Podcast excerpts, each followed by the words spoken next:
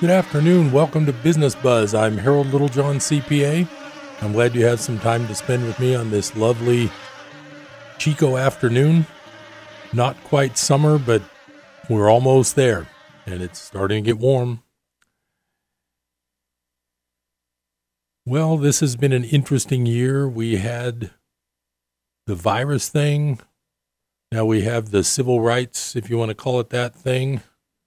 And I did want to just kind of go over. I've been downtown a couple times in the last week or two, which is nice. There's actually places to go downtown in Chico. I hope downtown Chico survives. I talked to a retailer who's getting ready to not stay, to put it lightly. I believe they said their entire day the day before was gross sales of $60 and then the next day was $30 no retail establishment can live on averaging $45 a day for, you know, that'd be like $900 a month of gross. It's ridiculous. So I'm a little worried that downtown Chico's going to die on the vine, especially if the students don't come back to support the bars and restaurants. But I did just want to print out, I printed out this timeline, an opening timeline from Butte County reopens what you should know. I'm not sure when they printed this, but it starts the list starts in May. And it looks like all the other openings happened according to this June 12th.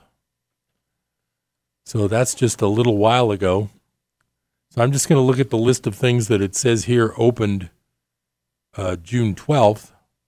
Day camps June 12th. Well, that's that's handy for parents who have kids that want to get out and uh, do some camp things in the summer. That's a good idea. Child care revised guidance open June 12th. Casinos, card rooms, and racetracks June 12th. These are all June 12th. Film, TV, and music production. Pro sports with no live audience. Hmm. Wonder how that's going to go. Uh, campgrounds, RV parks, and outdoor recreation June 12th. Hotels, lodging, and short term rentals. These are all June 12th again. Movie theaters. Okay, I'm I'll have to look up whether the big theaters at the on East Avenue, uh, Cinemark. I'm wondering if I heard they didn't open, so I'll check on that. Bars and wineries, June 12th. Fitness facilities, June 12th. Museums, galleries, zoos, and aquariums. So I won't go into all the details, but it is good news. It looks like that's the last category of businesses that are being allowed to open. As a former law student with a law degree, I will say my favorite class during law school was constitutional law. But now that I see that the entire Constitution's pretty much completely ignored all the time, I'm not sure why I bothered studying and reading those cases. And that's as far as I'll go with that. I try to not be political, so I'm not going to pick sides, but I will be your second opinion on a lot of things. That's my goal. My goal is to entertain, hopefully educate, and at least I'd like to give you the second opinion where you can think about alternatives from the stories that you hear over and over that may or may not be true. And one thing to remember is the more you hear it doesn't make it more true. Stimulus. I'm in the thick of things getting all the taxes done. The new due date of July 15th is approaching, so I have to get seriously to work to get all the taxes I can finish done. If anyone owes tax, it's due July 15 instead of April 15. That's the big day for making a payment if you owe so you don't have any interest and penalties past that date. My main feeling on the whole tax and IRS thing is here we are, little people running around working, paying our Social Security, especially our Social Security tax. I've gone into this in depth many times on Business Buzz. The self-employment tax is really the killer for the for the average guy. Uh, you could be a handyman with a couple of children and you could go out and make fifty or sixty thousand in the year the regular income tax will be very low or zero. But if you net $50,000, your Social Security and Medicare tax is $7,500. And that to me is just the most unfair tax. And what really gets me is these bailouts of big business and big banks. It's in the trillions of dollars. They're printing like there's no tomorrow, which I knew they would do. Remember all the articles I read from Egon von Greyerz over the past few months? He predicted exactly what's happening. This virus thing, I call it a virus thing because I'm not even sure it's it exists. Uh, a disease that 99% of people recover from, and most people, if they have it, don't even know they have it. I'm just not convinced that it's a serious problem. I have yet to meet somebody who got very sick from it. I have met a few people who claim to have had it, but they got over it in a couple of days. Uh, I mean, I claim to have had food poisoning or the flu, and I've got over it in a couple of days, so no big deal there. Like I say, it's all too convenient. And like I said before, when this virus thing started back in probably in March, I already told you my theory is that the economy was crumbling and this is, was going to be the excuse. In September of 2019, the system broke just like it did in 08. And what they called the repo window when all the banks started not trusting each other because they all have zero net worth and they're all bankrupt all the large banks are bankrupt because their assets are virtually worthless. It broke in September, and I was telling you about the repo market and the billions of dollars every night that was being fed into the system. And when I say fed into the system, it basically means they're bailing out the rich guys and the banks. And that's what gets me when people wonder. And I just I brought an article about uh, called Americans want a st- second stimulus check to support the economy. So what's the holdup? And this was dated uh, June 15th, so it's very recent. And I'm going to just read a little bit about it. Uh, as a nation, Americans were pretty responsible with the economic impact payment they got from the CARES Act. We didn't really blow the payments on outlandish things. According to a money poll from April, most people used the cash for bills groceries, and rent and mortgage payments. Others put them into checking or savings accounts.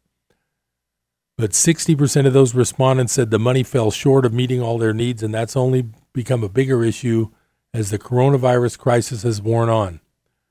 We're now approaching what experts are calling the cliff when all of the temporary measures the government put in place in March run out this summer and things are nowhere near back to normal.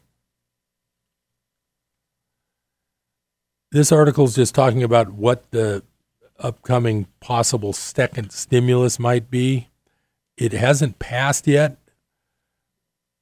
One of them, the Demo- House Democrats introduced the Health and Economic Recovery Omnibus Emergency Solutions Act, which would give people 1200 per family member and max out at 6000 per household.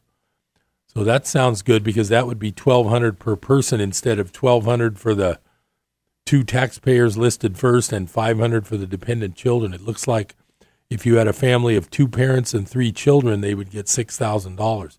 Now, that would be an amount that might help somewhat. That's a pretty decent chunk of money. Meanwhile, Kamala Harris, Bernie Sanders, and Ed Markey have backed the monthly Economic Crisis Support Act, which would send $2,000 a month to every individual until the pandemic is over. Wow. That's interesting. But what gets me is whether, whatever you think about that kind of stimulus where everybody gets 2000 a month for a while, some people think that's a bad idea, some people think it's a good idea. I'm not really sure except what really gets me is I know for a fact that these banks are getting billions and billions of dollars every night, but we have to fight and claw for what, 4 or 5 for three or four trillion that would I, I would have to just do the math in my head. Two thousand times two hundred million would be four hundred billion per month. So even though that sounds outrageously huge, I would say that they're probably printing 400 billion a week right now to bail out these crooked banks that are bankrupt and have no real assets left on their balance sheets. And it's been made much worse by this shutdown. Could you imagine if you owned bonds issued by, say, real estate investments that own malls and commercial office buildings and all the businesses shut down for a couple of months? What asset do you own? What's the value of that? What's the value of that value of that obligation? What's the value of if you even if you owned a whole mall? What's the value of your mall if the tenants can't pay their rent? That's the type of assets we're dealing with on these big bank balance sheets. And I'm here to say they're probably worth, most of these assets are worthless. So all they can do is print billions of dollars every night to keep the show, to keep the show going. And it really gets me that this 2000 a month in my little quick calculation would be 400 billion a month, rough round, round numbers, call it 500 500 billion a month and it'll probably won't happen. They probably won't do that much stimulus for the average regular guy. But every night they're pumping billions and billions into these banks just to keep them alive. It's like a blood transfusion every night. Unbelievable so when you look at your bank account and you think you've got all this wealth in your bank and your brokerage account think again because every night these the dollars you own are being diluted and degraded and devalued by the printing of more and more money.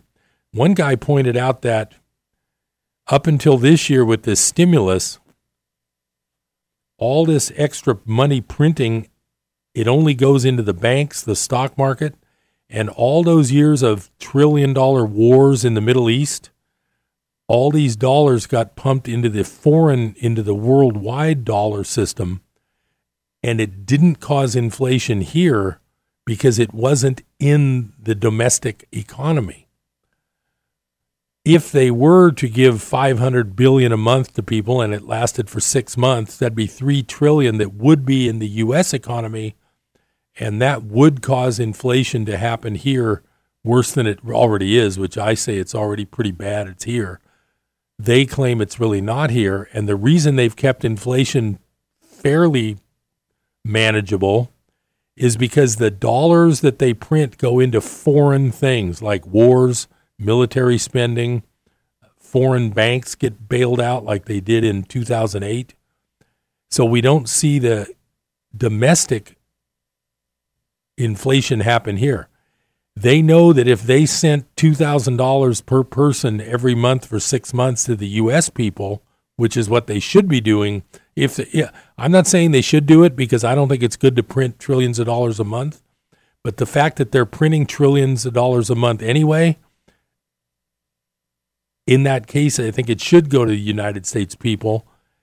Here's the problem. If they send it to U.S. people, it will cause inflation here, and they're afraid of people getting panicked by inflation. I'll be back after the break. Stay tuned to Business Buzz. I'm Harold Littlejohn, CPA. I'm going to have some more wonderful entertainment for you right after the break. Stay tuned.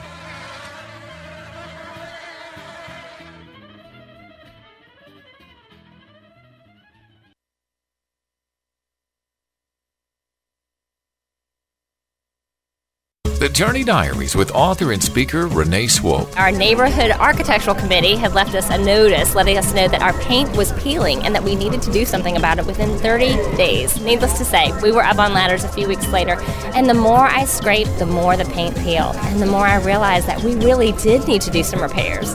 Instead of being frustrated, I was thankful that they were willing to take the time and let us know that we needed to do some maintenance. And then I thought to myself, you know, it's when I'm willing to let God God and my girlfriends get up close and personal that they see things in my life that need repair. Maybe it's my attitude towards my husband or my impatience with my kids.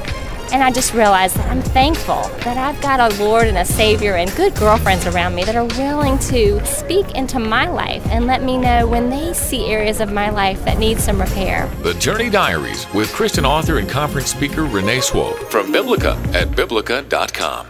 Life Radio, KKXX AM and FM. We got a whole Christian world that thinks the church has replaced Israel. Sorry, folks. Instead, we ought to be praising God every time we fellowship that He has never given up on the Jews. He showed mercy to the Jews. And by the way, that means He can be merciful to you. David Hocking has more about God's wonderful love for Israel and Gentiles alike this week on Hope for Today. Tune in for Hope for Today weekdays at 8 a.m. here on KKXX.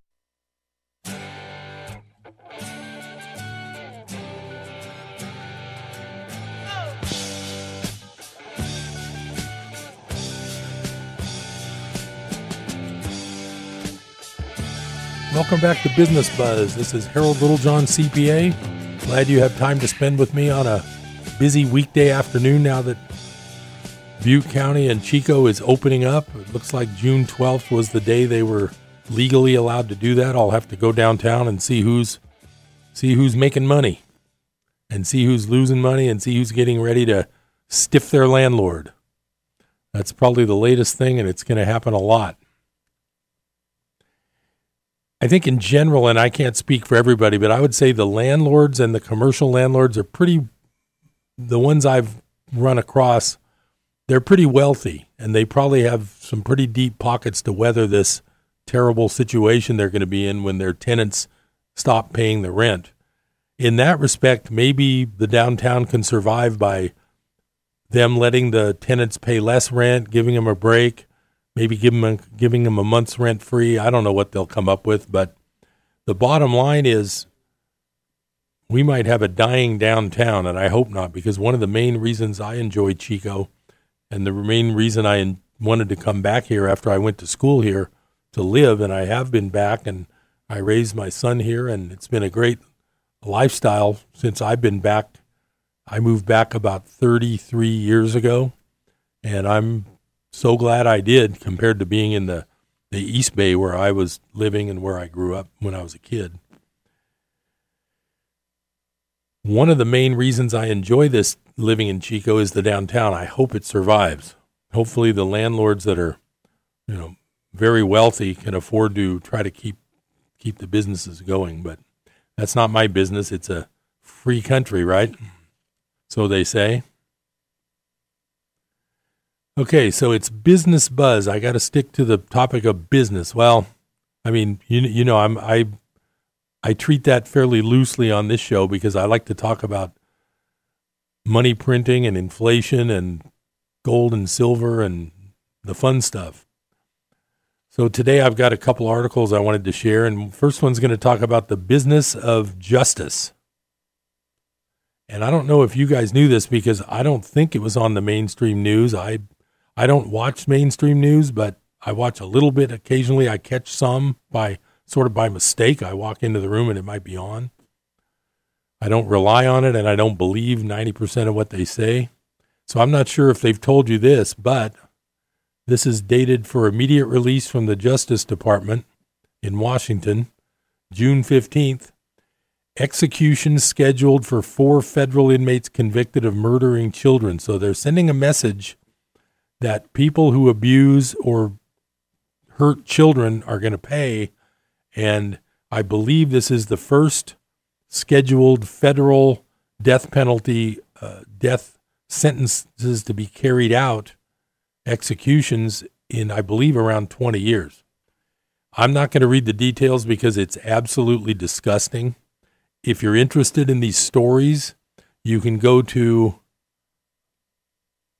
justice.gov and type in execution scheduled for federal inmates, and you'll find this article. It was dated uh, Monday, the 15th.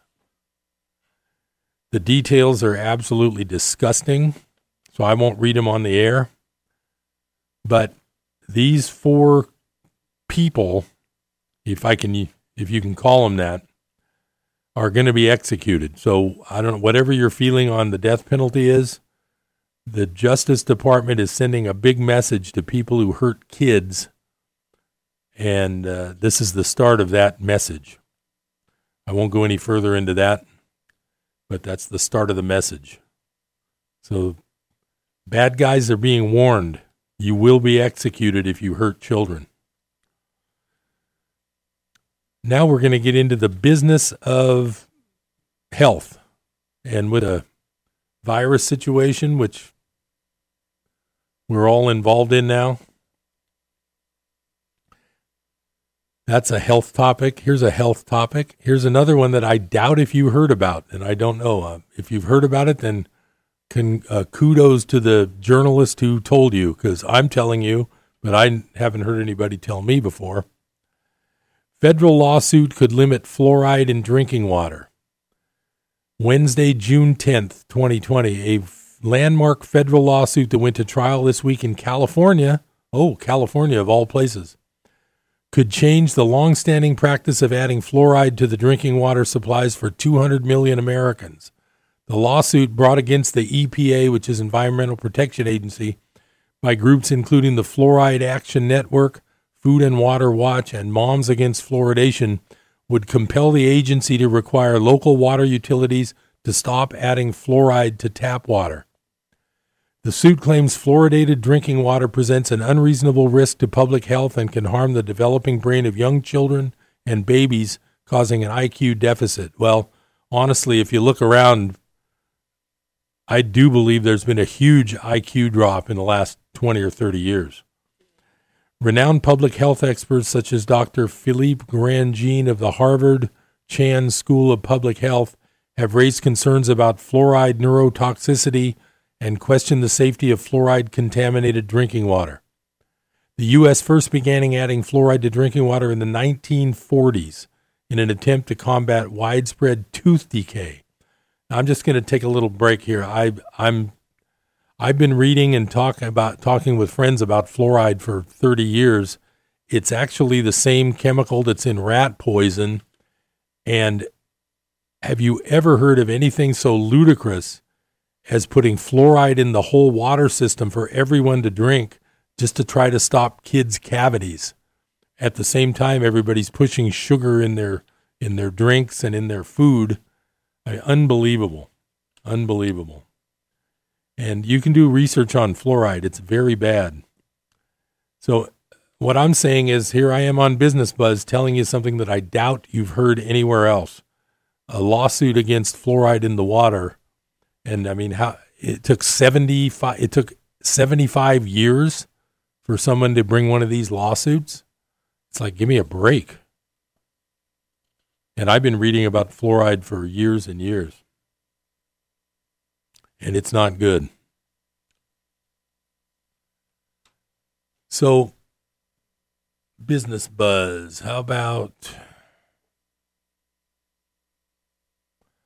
here's a topic that I like.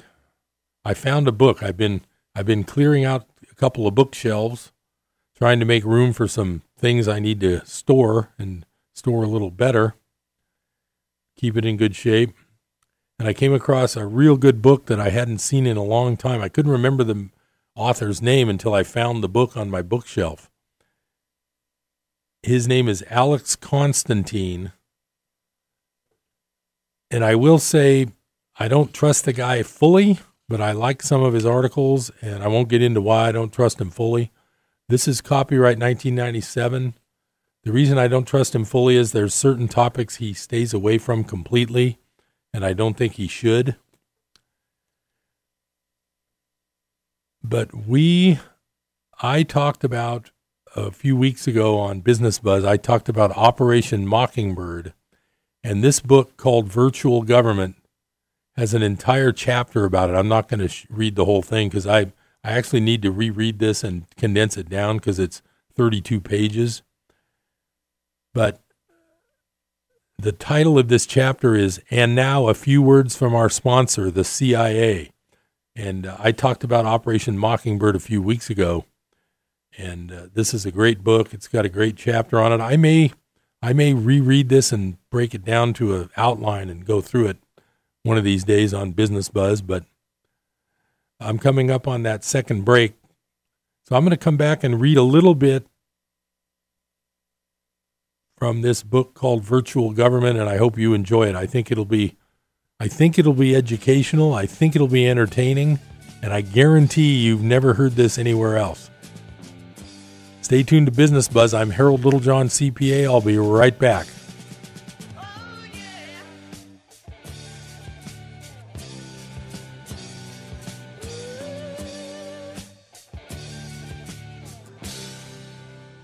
Hi, this is Rob Walter, host of Red Sky Radio with Rob Walter. This is a program that proclaims liberty to the captives of our beloved nation, where truth trumps political correctness and where the uncompromised Word of God exposes the works of darkness and sets free those held hostage behind the iron curtain of a shamelessly biased media. America, we have a trail to blaze. It's time to saddle up. It's time to ride. Join me at 7 a.m. on KKXX.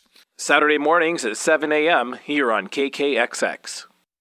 We have been talking about hopelessness this week, telling the story of a paralyzed man in the Bible who had missed Jesus coming to Capernaum the first time and was trying to get to a second meeting.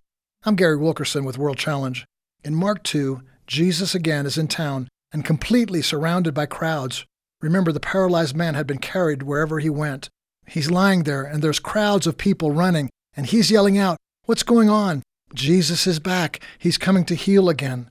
And the man is thinking, I can't move. I can't go. Can you hear this, man? There's great things happening, but I keep missing out. Can you hear yourself here? My marriage will always be the same. My finances will always be the same. The problems I have will always be the same. Things won't change until Jesus takes over. Tomorrow we will find out that it's not over for that paralyzed man, nor for you. I'm Gary Wilkerson. If you'd like to receive a monthly word of encouragement, reach out to us at pray.worldchallenge.org. That's pray.worldchallenge.org. The Bible and the Coronavirus. This is Ken Ham, author of a book on why God allows disease, death, and suffering. As we consider the tragedy of the coronavirus, how do Christians explain why we have disease, suffering, and death? Well, yesterday I said we live in a cursed, fallen world. It's not the original world God created. Second, I think of Job and all the terrible things he endured. God reminded Job of who God is, the Creator, who's in charge of all things.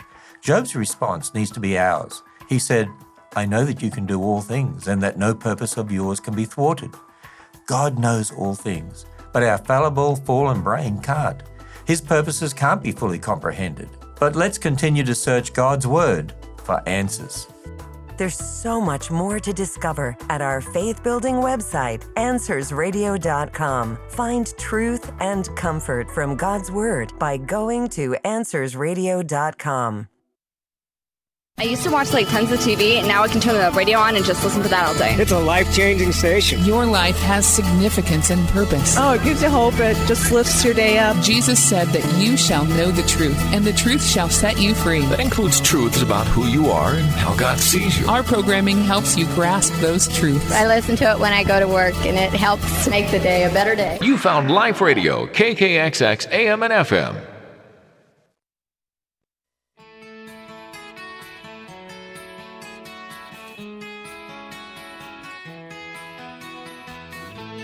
Welcome back to Business Buzz. I'm Harold Littlejohn, CPA.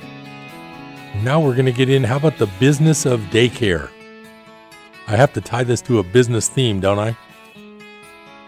So I'm reading from Virtual Government, Alex Constantine, copyright 1997. Hey, they were still printing paper books in 1997. What do you know? So I'm just going to start this as a business of daycare chapter. I'm going to read some of this. Paul Bynum, this is called Welcome to Manhattan Beach. Paul Bynum graduated from college in 1972 and joined the Hermosa Beach Police Department a year later. At 31, he was promoted to the rank of chief detective. He was not a typical investigator. A fellow detective observes that Bynum was too bright to be a cop. Off duty, he drove an MG and mixed with the 60s survivors at the Sweetwater Cafe. In 1976, Bynum was assigned the investigation of the Karen Klaas murder. Klaas C L A A S. That sounds like Polly Klaas, but this is a different one. Klaas was the divorced wife of Bill Medley, a vocalist for the Righteous Brothers. She was raped and murdered one morning about an hour after dropping her five year old son off at the McMartin preschool in Manhattan Beach. Neighbors told police they'd been alarmed at of a menacing stranger spotted before the murder wandering through the neighborhood. Police later entertained speculation that Klaas had been stalked. Throughout the week her body throughout the week her body was found the same stranger had popped up several times on her street corner. A neighbor phoned Karen to warn her. She didn't answer the phone. When friends entered the back door of the house concerned for her safety, they found a Caucasian male with a beard about five seven, about 28 years old, dressed in a long olive green coat with a tunic collar and boots, exiting through the front door. Klaas was found naked and unconscious. She died five days later. Nothing was stolen. Police had no indication that Klaas knew her killer. In 1984, shortly after indictments were handing, handed down to defendants in the McMartin child molestation case, Gerald Klaas, her husband, drove off a cliff in Oregon and was killed. Children alleged in a grand jury hearing that teachers at the preschool had threatened to kill family members if they disclosed abuse. It was rumored that the Klaas deaths and the McMartin case may have been related. But police insisted there was no connection. We have no leads, no suspects, and we're not coordinating with Manhattan Beach, Hermosa Beach Lieutenant Mike Lavin told reporters. In 1979, Paul Bynum was forced out of the police department without an explanation despite an unblemished record. After the, de- after the detective completed an investigation of a series of murders of teenage girls in nearby Redondo Beach, culminating in the arrest and conviction of serial killers Ray Nor- Roy Norris and Lawrence Bittaker, Police Chief Frank Beeson pressured him to take a stress leave. Bynum was still haunted by the serial murder investigation but he remained confident in his emotional stability and refused to leave. The chief obtained an order from the city manager, and Bynum was forced out on indefinite disability leave. He chalked it up to internal politics, paranoia, a purging of all potential detractors in the police department. Bynum told local reporter Kevin Cody when the papers reported that Beeson had shown up apparently drunk at his first Hermosa City Council meeting and dropped his revolver on the floor he thought we had tipped reporters. Beeson, apparent, Beeson was apparently unaware that reporters routinely attended meetings of the city council. Bynum found a new career as a private investigator. In March 1984, he was retained by the Buckeys' defense attorney, Danny Davis, and in the course of his investigation came to the conclusion that children had been abused at the preschool. Bynum found the videotaped interviews of the children by child therapists credible. One afternoon outside the courtroom, Cody mentioned to Bynum that hundreds of children had alleged abuse took place at the preschool. A dark cloud of distress passed over Bynum's face. He stammered that he had no idea so many children were involved. So I'm not going to go into all this detail. It's a great book. I think everybody should read it. The bottom line is the bottom line is you're never told the truth about things like if any of you remember the McMartin preschool, you have no idea what really happened if you listen to the regular news. So I just wanted to bring that up because that I found that book after not seeing it for about 10 years in the in the back of a bookshelf and I finally found it and I really enjoyed it when I first read it and I'm going to reread some of it but if you're interested in really learning about what really goes on versus what you get told, one of the best stories you can re- research right now with the internet and everything because they didn't really have the internet in 84 back when the McMartin case was going. Just start reading about the McMartin preschool if you've got the stomach to handle it. It's very, very sick. And it ties right into the fact that uh, the federal justice department is now executing child abusers. And uh, I won't get into all the details, but that is an omen of things that I believe are going to be happening over the next few months. Uh, not sure yet. I don't want to prove it. I, I can't prove it, but I do believe that in the next few months we're going to be hearing a lot of stories about that subject. And if you want to sort of get yourself prepared for it, I would say the McMartin preschool is a great story to start doing some research on because it's absolutely not what you think. It's not what you were told. Now, this is an article I printed from a couple of weeks ago, and I just it, it's about gold and silver, so I wanted to share it with the business buzz today, because the more the the more the printing goes on. Oh, the other thing was the Federal Reserve, I believe a week week or two ago, came out and said we will not raise interest rates through 2022, which guarantees two and a half years of zero interest. So all the crooks that are using zero interest to buy back their stock and all those kind of guys like Tesla and Amazon and all that stuff, um, they can just keep pumping up the stock market. They got zero interest for two more years at least. Funny, my credit cards don't offer me zero interest. Well, they do for like twelve. They do for like twelve months. Then they get you hooked in, and then it goes back to twelve or fifteen percent. So when do I get my 0% loan? I'm still looking. Let me know if you find a way to get it. Okay, so this is by a guy named Dave Kranzler. It says, and it's talking about uh, an article. I'm going to just read from this article. An article from Bloomberg, that's the big uh, business network, was published which alleged that New York gold traders drown in glut. The COMEX is now reporting there's 26 million ounces of gold in COMEX vaults 17 million of which is in the eligible account. This is up from 9 million total ounces at the end of March, 5.5 million of which was, quote, eligible. And Mr. Kranzler goes on I find it amusing that the mainstream media swallows the COMEX data reports without fact checking or insisting on an independent audit of the bars. Ronan Manly of BullionStar published a research piece in which he dug up a letter from the Chicago Mercantile Exchange to the CFTC, which is the uh, the Fed uh, Futures Trading Commission, which stated that the CME believes the deliverable supply of eligible is 50% of the reported number. That's if we take the CME's estimate. The world was told six weeks ago that it was impossible to transport gold bars overseas, and a scheme was rigged to make London gold 400 ounce bars available on a fractional basis to satisfy COMEX deliveries at the option of the party taking delivery. But the bars were to remain in London. Now think about that. I'm I'm I'm interjecting here.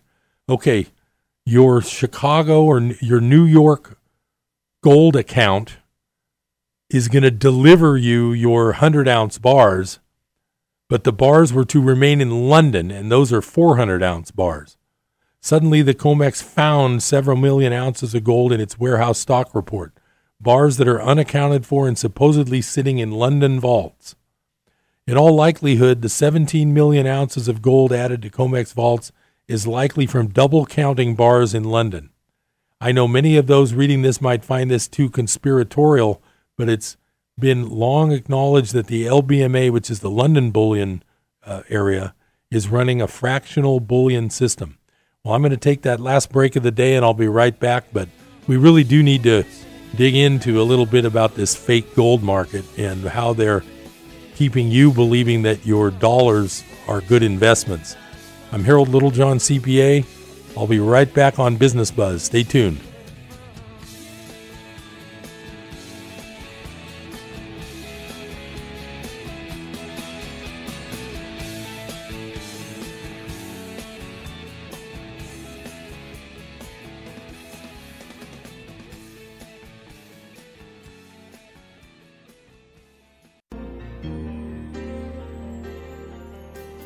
Hi, this is Pastor Chris Kinson of Community Church of God in Chico, and I'm happy to announce that our church has joined KKXX. Community Church of God has been a fixture in Chico for many years and now will be coming to you over the airwaves. Our program is called Your Message for Today and will be broadcast on Saturday and Sunday mornings at 10:30 a.m.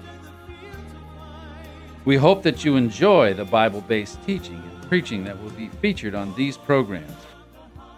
We'd also like to extend to you an invitation to come and visit us at Community Church of God, 1095 East Avenue in Chico.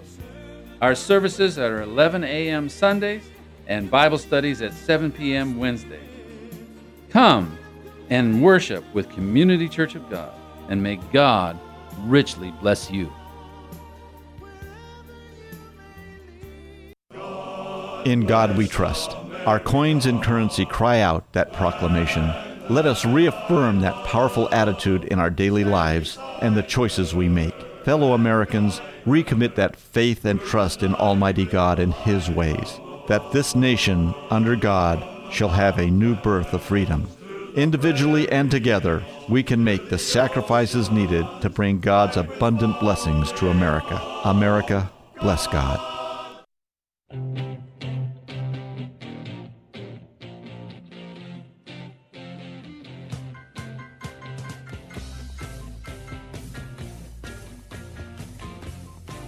Welcome back to Business Buzz. I'm Harold Littlejohn, CPA, on a on a nearly summer day in Chico. Not quite summer, but we're getting there. Okay, I'm going to keep reading from this Dave Kranzler article. It's talking about how phony the gold market is. That said, it says, uh, that said, assume that 26 million ounces of gold are real. Discount the 17 million eligible by the CME self admitted discount factor, and 50% of that leaves 17.5 million alleged gold ounces available for delivery. But the gold contract open interest is 510,000 contracts, or 51 million ounces of paper gold.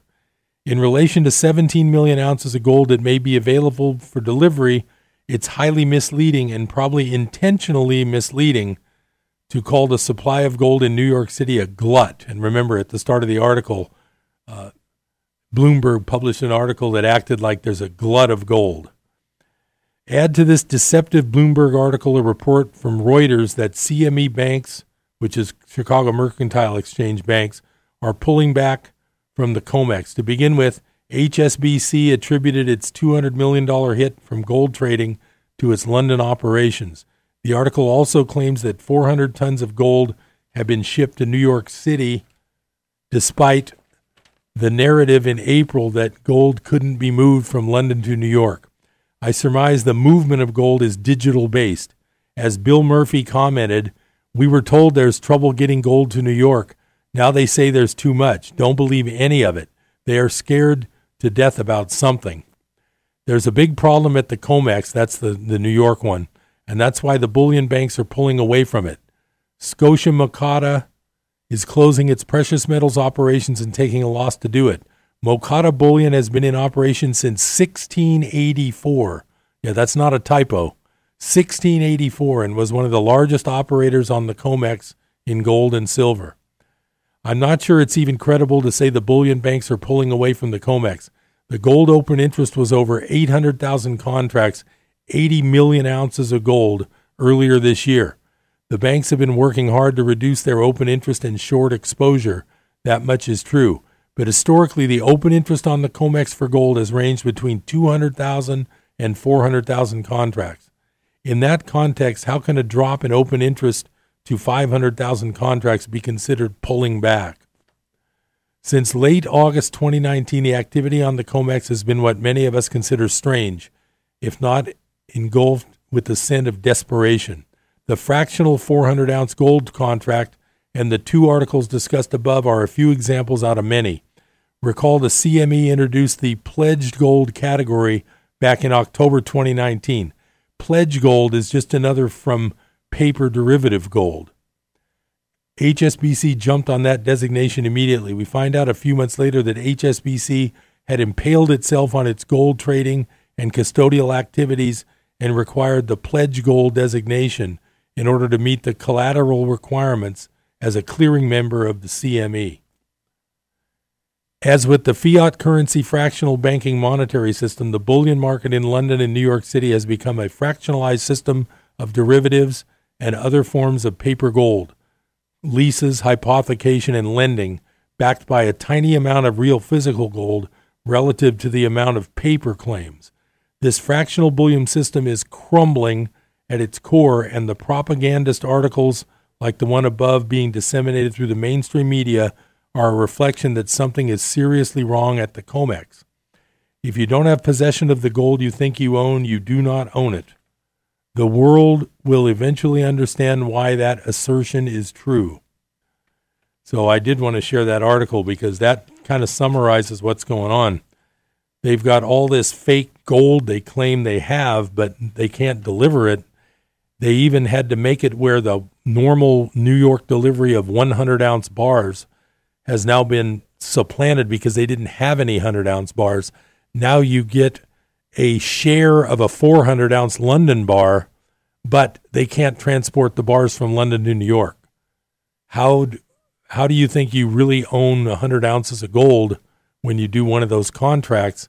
If the gold number one is in London and you can't get it in New York, and number two, it's a 400, 400 ounce bar and they owe you a 100 ounce bar. The whole thing's a complete joke.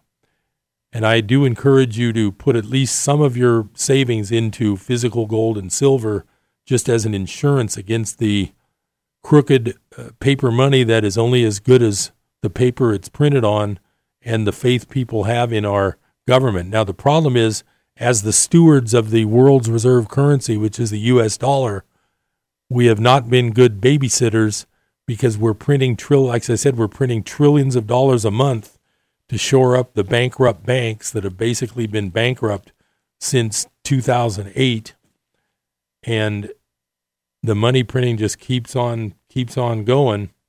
Uh, not not a good thing so I've got a few more minutes in uh, Business Buzz show today so I won't I've got a, some I did have some other gold and silver articles but I'm not to I'm not to get into that right now I'm looking for a couple other articles I saved oh Oh, here's a good one. How about the business of internet searching? We all do it, right? And I'll bet 90% of us use Google, right? I try to use Brave. They supposedly don't track you. I also use DuckDuckGo once in a while. Supposedly they don't track you. Uh, I know Google does track you. Uh, Bing will track you. That's a Microsoft deal. Uh, you know, whether you're paranoid or not doesn't mean they aren't tracking you. That's the way I look at it. But whatever, they can track me. I mean, I don't care what they see me looking at. I'm mainly just looking at new tax law and uh, stimulus law so I can educate the audience here of Business Buzz. That's my goal. So I've got a great article about tracking and about internet searching. You ready for this one? Let me see if I can find a date. Okay, the, oh, this is from the end of 2017. This isn't even new but it's a very important, and it doesn't have to be new because it's a little history lesson. So every time you search on Google, you can remind, you can think of me and thank me for telling you about this. So the title of this article is Google's True Origin Partly Lies in CSA, I'm sorry, CIA and NSA research grants for mass surveillance. Two decades ago, the U.S., and this is from a place called uh, qz.com. Quartz. It's a place called Quartz. So it says two, de- and this is written in end of 2017. Two decades ago, the U.S. intelligence community worked closely with Silicon Valley in an effort to track citizens in cyberspace, and Google is at the heart of that origin story. Some of the research that led to Google's ambitious creation was funded and coordinated by a research group established by the intelligence community to find ways to track individuals and groups online. So, like I say, just because you're paranoid doesn't mean they aren't tracking you. I'll read, I'll read some more. The intelligence community hoped that the nation's leading computer scientists could take non classified information and user data, combine it with what would become known as the Internet, and begin to create for profit commercial enterprises to suit the needs of both the intelligence community and the public. They hoped to direct the supercomputing revolution from the start in order to make sense of what millions of human beings did inside this digital information network.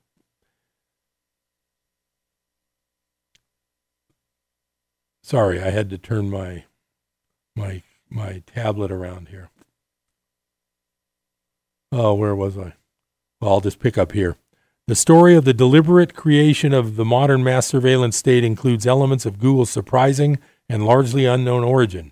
It is a somewhat different creation story than the one the public has heard and explains what Google co founders Sergey Brin and Larry Page set out to build and why.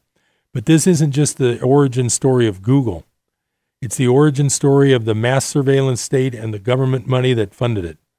Backstory The intelligence community and Silicon Valley. In the mid 1990s, the intelligence community in America began to realize that they had an opportunity. The supercomputing community was just beginning to migrate from university settings into the private sector, led by investments from a place that would come to be known as Silicon Valley. The intelligence community wanted to shape Silicon Valley's efforts at their inception so they would be useful for homeland security purposes. A digital revolution was underway, one that would transform the world of data gathering and how we make sense of massive amounts of information. The intelligence community wanted to shape Silicon Valley's supercomputing efforts so they would be useful for both military and homeland security purposes. Could this supercomputing network, which would become capable of storing terabytes of information, make intelligent sense of the digital trail that human beings leave behind? Answering this question was of great interest to the intelligence community. Intelligence gathering may have been their world, but the CIA and the National Security Agency had come to realize that their future was likely to be profoundly shaped outside the government. It was at a time when military and intelligence budgets within the Clinton administration were in jeopardy and the private sector had vast resources at their disposal. If the intelligence community wanted to conduct mass surveillance for national security purposes, it would require cooperation between the government and the emerging supercomputing companies. To do this, they began reaching out to the scientists at American universities who were creating the supercomputing revolution.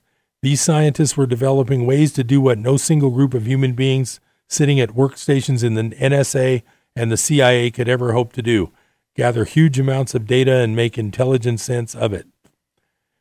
There was already a long history of collaboration between America's best scientists and the intelligence community, from the creation of the atomic bomb and satellite technology to efforts to put a man on the moon. The internet itself was created because of an intelligence effort. In fact, the internet itself was created because of an intelligence effort. In the 1970s, the agency responsible for developing emergency technologies for military, intelligence, and national security purposes the Defense Advanced Research Projects Agency, DARPA, linked four supercomputers to handle massive data transfers. It handed the operation off to the National Science Foundation a decade or so later, which proliferated the network across thousands of universities and eventually the public, thus creating the architecture and scaffolding of the World Wide Web. Silicon Valley was no different. By the mid 1990s, the intelligence community was seeding funding to the most promising supercomputing efforts across academia, guiding the creation of efforts to make massive amounts of information useful for both the private sector as well as the intelligence community. They funded these computer scientists through an unclassified, highly compartmentalized program that was managed for the CIA and the NSA by large military and intelligence contractors. It was called the Massive Digital Data Systems Project, MDDS. Well, I'll let you guys finish that because I'm running up on the end of the Business Buzz show for today. But the title of that article is Google's True Origin Partly Lies in CIA and NSA Research Grants. So that's my that's my contribution today to getting you guys thinking outside the box and at least knowing what to research. If you feel like doing some learning and some reading, start looking into that whole rabbit hole because when you really find out the origins of things like Google and Yahoo and all these big uh, internet companies, you'll start to be shocked and you'll start to wonder why you use Google at all when there's other search services that don't track you. It's pretty interesting stuff. Well, that about does it for me on Business Buzz. I've got a lot of work to do with July 15th looming. I've got to finish a lot of income taxes make sure that if people owe, I can get them the correct amount by July 15 so they don't owe interest and penalties. What a world we live in. 2020 has been the weirdest year ever. If you want a little recap of my feelings, the entire virus thing is just an excuse to have the economy collapse and blame it on something other than the misdeeds of the Federal Reserve and all the other central banks. I won't even get into my opinion of this whole racial thing. I, of course, I agree that it's terrible when these things happen, but I don't agree that this the appearance on TV is like this country's just full of you're either a racist or a protester, and uh, that's not the case. There's a lot of people who are neither. I'm Harold Littlejohn, CPA. I'll see you next time on Business Buzz. Thanks for listening in. Have a great day.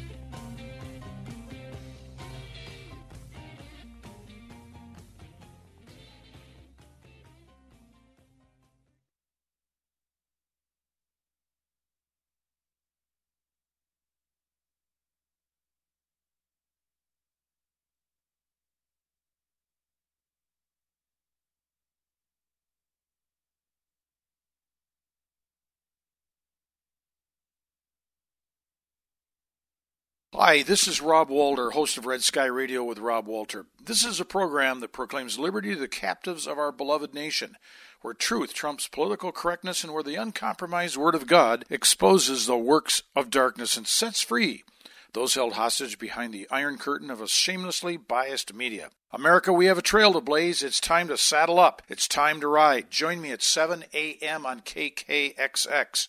Saturday mornings at 7 a.m. here on KKXX. Tom has been a teacher for over 40 years. One day, I think one of the students had asked the question and he didn't remember the answer. And I also noticed that he was letting his class out earlier than they were supposed to let out. I was really starting to worry. Levi and I talked about how it would change our lives, but he was there beside me. When something feels different, it could be Alzheimer's. Now is the time to talk. Visit alz.org slash our stories to learn more.